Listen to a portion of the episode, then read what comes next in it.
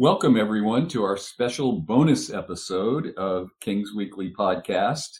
Um, we are very fortunate to have with us today uh, Jim Petersen, the analyst for uh, the Timberwolves telecasts, a former Kings player back in, I think it was 88, 89. Is that right, Jim? That's correct. Yeah. And um, very fortunate to have him here today to talk a little bit about the state of the Wolves, as well as his insights and um, views as to what we should be focusing on um, for the for Friday's game between the Wolves and the Kings. So, Jim, welcome back.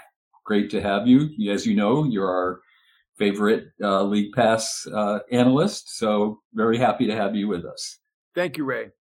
So, um, bring us up to date on um, the Wolves um, and how they're playing, and, and any issues um, that you see that um, have uh, happened or transpired, or the state of the team to update us from the last time that you were with us. Well, I mean, the games against Sacramento this year have been tremendous. Uh, they, you know, the the in-season tournament uh, game that we played at Target Center uh, it was one of the best games of the year for the Kings. I mean, they just shot lights out in that ball game, and uh, it was close game, nip, nip and tuck the whole way. And then uh, you know Sacramento ended up winning out. And the game in Sacramento that we played um, was off the charts. It was uh, just a, a, a well played game, and it was one of our more fun wins on the road. Um, Wolves have done really well this season on the road. I mean, they've been um, you know, dynamic. Um, and uh, we're all looking forward to this game on Friday, Ray, just because the Kings, uh, hopefully De'Aaron Fox can play.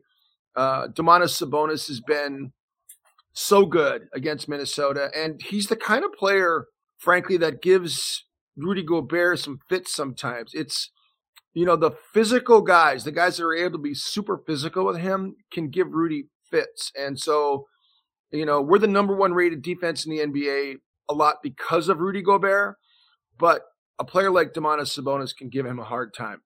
He's been giving everybody a hard time this year. Um, he's been remarkably consistent, and um, you know the team has had very significant swings up and down, but he's a rock.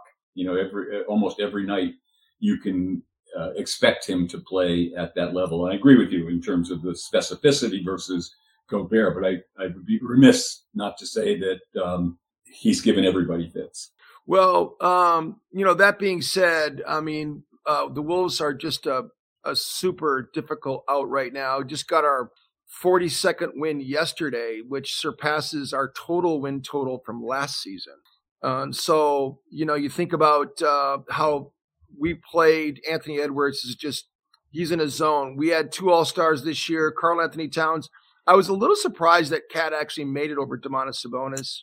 Um, but KAT, I think, made it because he's been so consistent and you know we we say that there's no player that's given up more that's given up more of his game to be able to fit another player in their system than than Karl-Anthony Towns because KAT's really a five. He's not really a, a, a power forward. He's a stretch five, but KAT can post up. He can play off the catch. He can get to the rim, put it on the deck.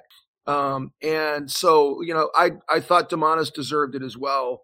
But Karl-Anthony Towns, we were so thrilled that both of them made it. And Ant has uh, played like an all NBA player um, this year. He's uh, just carrying us. He's got back to back 34 point games for us, so 68 points in two games for him. And he's done it through a lot of toughness. He rolled his ankle two games ago um, when we played the San Antonio Spurs, Ray. Like he completely rolled his ankle at the end of the second quarter we didn't know if he was going to be able to come back and play, much less play the next day. Um, not only did he come back in the second half of the San Antonio game and play, he scored 14 points in the third quarter and ended up having with 34 in the game. But uh, and then the next game we was back to back home games. So we played yesterday and uh, against Memphis, and Memphis is is not a, a, an easy out right now. They're they're playing hard. Jaren Jackson was fantastic, but Ant had 34 again. So you know they play physical against um you know Harrison Barnes. There's a lot. Of, they can, there's a lot of people that they can throw at Ant to be able to stop him, but um, he's he is really hard to contain right now. I guess I would say to be so that they think they can be able to stop him. as opposed to be able to stop him. And I, what's remarkable to me is playing so well at both ends of the floor. I know that the Wolves are, you know, a great defensive team. Um, and you talked about you know, the win total versus last year. Obviously, uh, KAT and Gobert playing much better together than they had the opportunity to last year because of injuries, et cetera, and the improvement Ant Man. And I guess the um, most recent development is Monte Morris addressing what looked like it could be a little bit of a problem in terms of backup at, at point guard.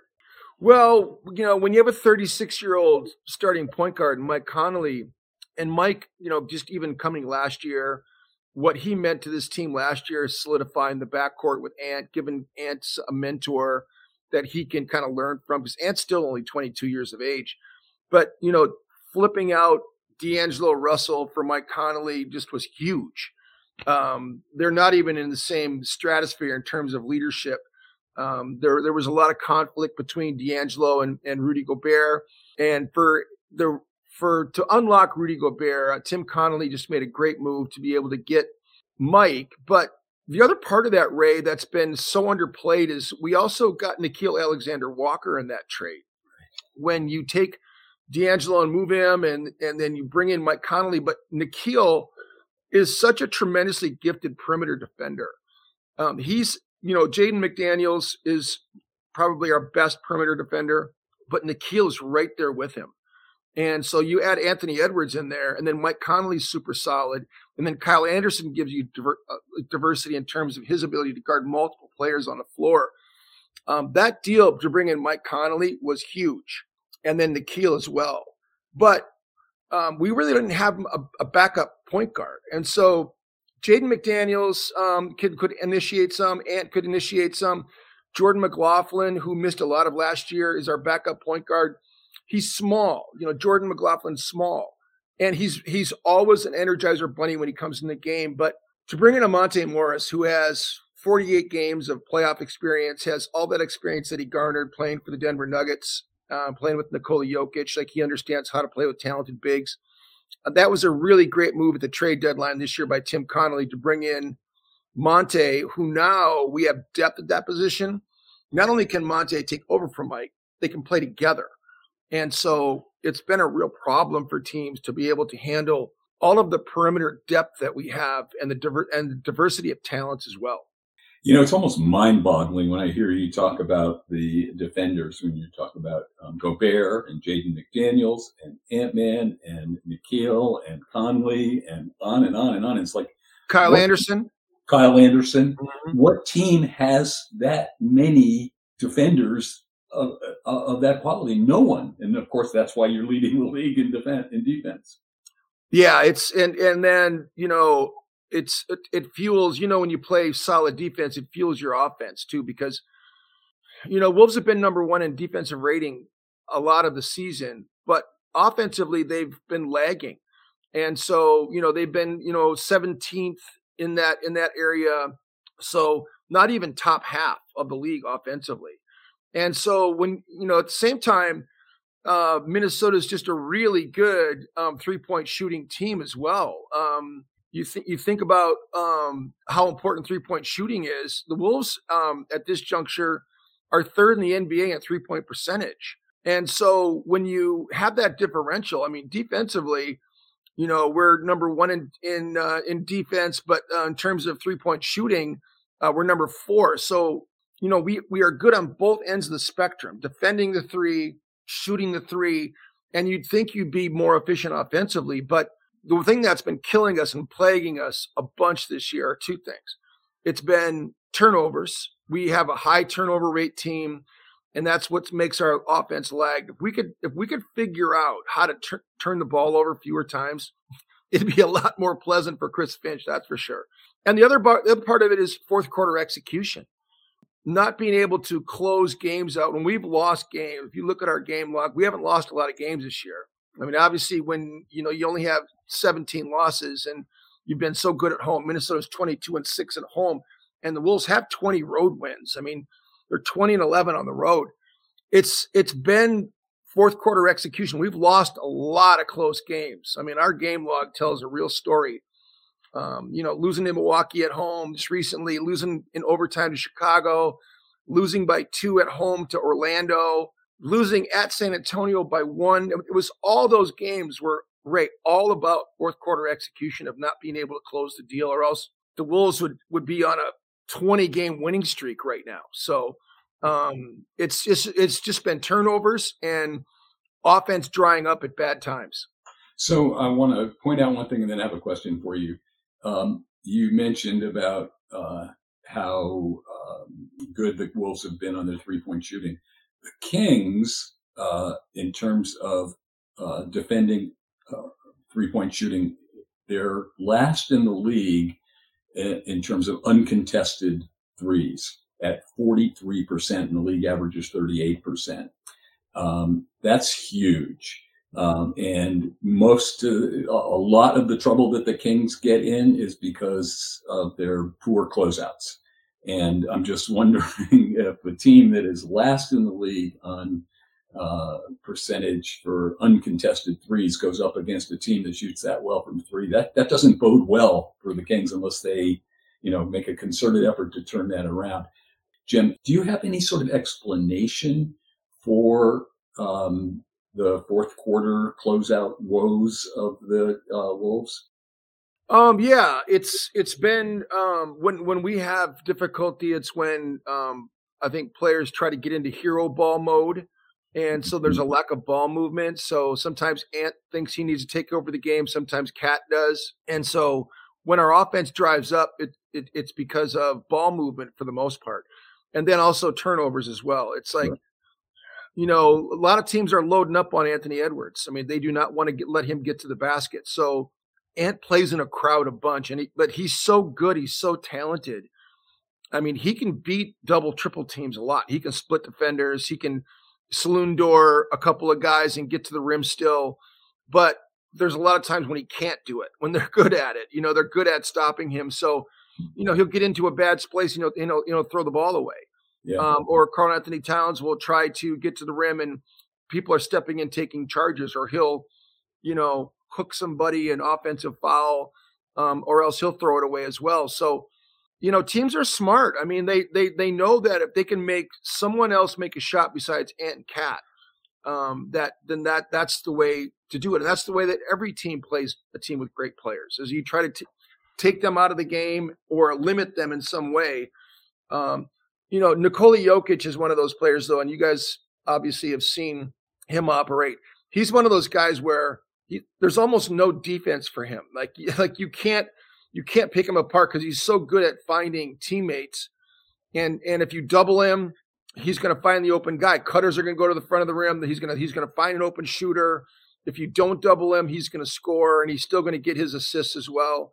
Um, he's he's hard to he's hard to guard, but when we share the basketball, um, when we have 27 assists or more, um, it's it's tough to beat us, and that means the ball is moving, and and that's what uh, has been the biggest problem in the fourth quarters for us. Well, you mentioned Ant being 22 um, and having you know, the supreme talent that he has. One would expect, and I think we already are seeing. Um, you know, he's figuring it out, and he's learning, and he's going along. To expect him to be, you know, fully blown um, as a uh, talent that understands all those things at that lack of experience and at that early age is, is probably a little much. And so it, the trend can only be up, I would think, from there. Yeah, I mean, uh, I just I Ant's a supercomputer. You know, he's he's just has this ability to at some point figure out how the defense is playing him, and so they give him different looks. You know, he's like with any great player, you got to change your coverage to be able to um, defend them because once they figure out how you're guarding them, they know how to counter it. And so then you, then you end up switching what you're doing, and and then you got to be able to read that. So Ant is so smart, um, and he's so gifted. Um, he's able to read defenses more now than he was able to a couple of years ago. So this is already his fourth year in the league. He's he's been around. This is his fourth season already. I can't believe it. It is hard to believe how, how fast it's gone. But no, he's seen every coverage. Chris Finch has done a great job of of coaching him up and showing him video. Um, it's it's Chris Finch is just a tremendous coach. He's probably the best coach in Timberwolves history. I know that you know, he's not won a playoff series yet, but just what he's been able to create here and all of the trends. I mean, you know, I, I tell people, you know, we went uh, to the Western Conference Finals in 2003, 2004, and beat the Kings in the conference semifinal. But we were in the desert for a long time, Ray and Nick. And so Chris Finch has been able to break a lot of those trends. And um, in in my estimation, Flip Saunders is was was definitely fantastic, but Chris Finch is the best coach in Timberwolves history. Well, Kings fans are very familiar with, with the feeling of being in the desert for multiple years. Oh yes. Yeah. so, Nick, did you have anything you wanted to bring up? No, I just thought it was interesting that you know Ray, you brought up the three point shooting defense was of the Kings, and uh, you know Jim, you mentioned how sometimes Anthony Edwards in particular can struggle when he's got a lot of traffic in the paint, but for all the difficulties that Domantas Sabonis poses Rudy Gobert, it's you know the flip side of that is that covering speedy pick and roll ball handlers is not exactly his forte. So I think it'll be interesting to see how that sort of matches up. Do you think one of those two things will sort of be the key to the game coming up, or what do you think will be sort of the area that might determine what we see from this game, given that these teams are one and one against each other so far this year? Well, I mean, I've, obviously, you know, shooting is going to be a factor. Is Keegan Murray going to get as hot as he was when when they beat us here? Um, the three point shooting is always a factor. Kevin Huerter is, is, also a guy that can also hurt you a lot. Um, you know, uh, Malik Monk is a guy that can just absolutely go off at any time. You just never know. And then to the degree that um, you know we can do a good job of defending Domantas Sabonis. I mean, like, and then De'Aaron Fox is has been a, a, real issue for us. Being his ability to you know play against our drop coverage when when Rudy's in there. Like you know the difference is now, and you'll see that Rudy Gobert is a different defender now. Like when he was with Utah, he never wanted to get out there at the point of attack. He played drop back a lot, and also in in in veer back situations where it's pick and pop. Like if if Domantas Sabonis is in a pick and roll with De'Aaron Fox, and Rudy's trying to contain De'Aaron Fox, who's coming downhill at him and Sabonis is popping, when they veer, and so the guard that was guarding De'Aaron will have to go back to Sabonis. Um, Rudy now is so much better being able to defend out in space. Um, we had a game last year against the Kings that broke our defense. Um, you guys beat us in overtime, and um, it was just one of those games that just got away from Minnesota, and uh, and a lot of it, Rudy got kind of played off the floor a little bit in that game, but he's a different player now. He can guard in space. He can switch and cover. He can rotate out to defend uh, offensive players on the perimeter and defend. So it's it's going to be interesting. It's going to be a fun basketball game. I can't wait. And um, you guys, I really I really am sorry, but I've got to get to another engagement. I really appreciate you guys having me on, and I'm looking forward to uh, watching the Kings and Wolves play tomorrow night. Thanks so much, Jim, um, for uh, taking the time out of your crazy busy schedule. We really appreciate it. We always love having you on and we always learn something. So thanks so much. Thank you, Nick. Thank you, Ray. Take care.